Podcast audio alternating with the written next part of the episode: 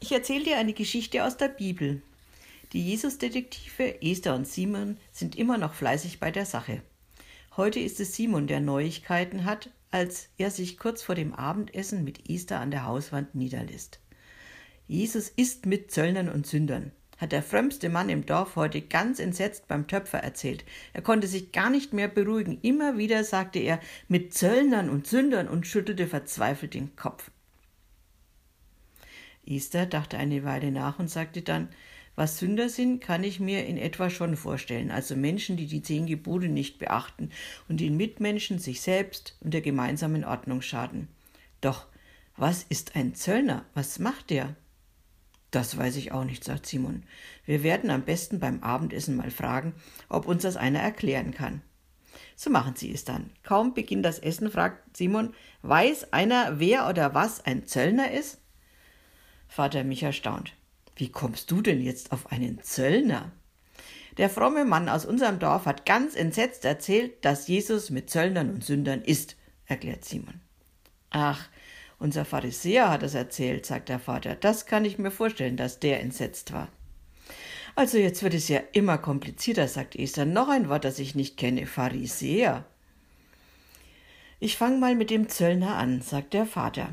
Ein Zöllner arbeitet für die Römer und damit eigentlich gegen uns. Die Römer haben ja unser Land besetzt und wollen von uns Geld dafür.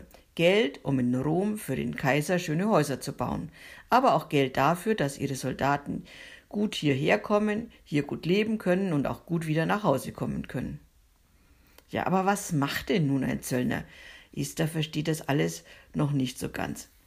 Ein Zöllner sitzt an der Zollstation am Anfang eines größeren Ortes und alle, die mit ihren Waren in den Ort wollen, müssen Zoll zahlen, da sie die Waren ja verkaufen werden und damit Geld verdienen. Die Handwerker zahlen Zoll und wir geben nach der Ernte einen Teil des Getreides an die Römer ab.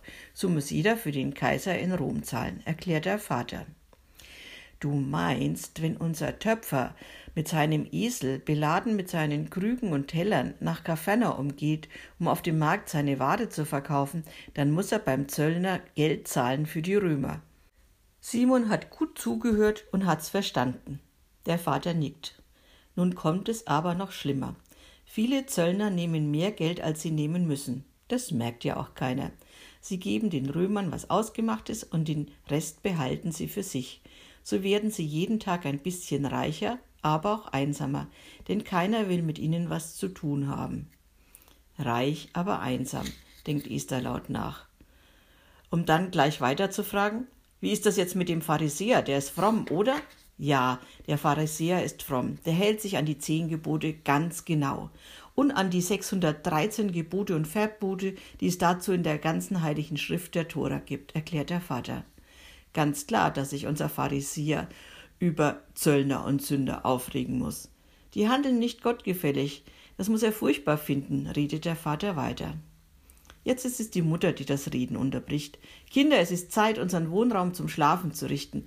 Lasst uns morgen weiterreden. Wer kehrt den Boden, wer hilft beim Abwasch, wer rollt die Schlafmatten aus? Esther ist beim Einschlafen noch ziemlich am Nachdenken. Pharisäer, Zöllner, Sünder, Jesus geht es ihr durch den Kopf. Am nächsten Tag geht Esther wieder mit zum Wäschewaschen an den Fluss. Auch da ist Jesus das Gesprächsthema. Die Frauen haben auch Zöllner und Sünder gehört, aber auch andere Dinge.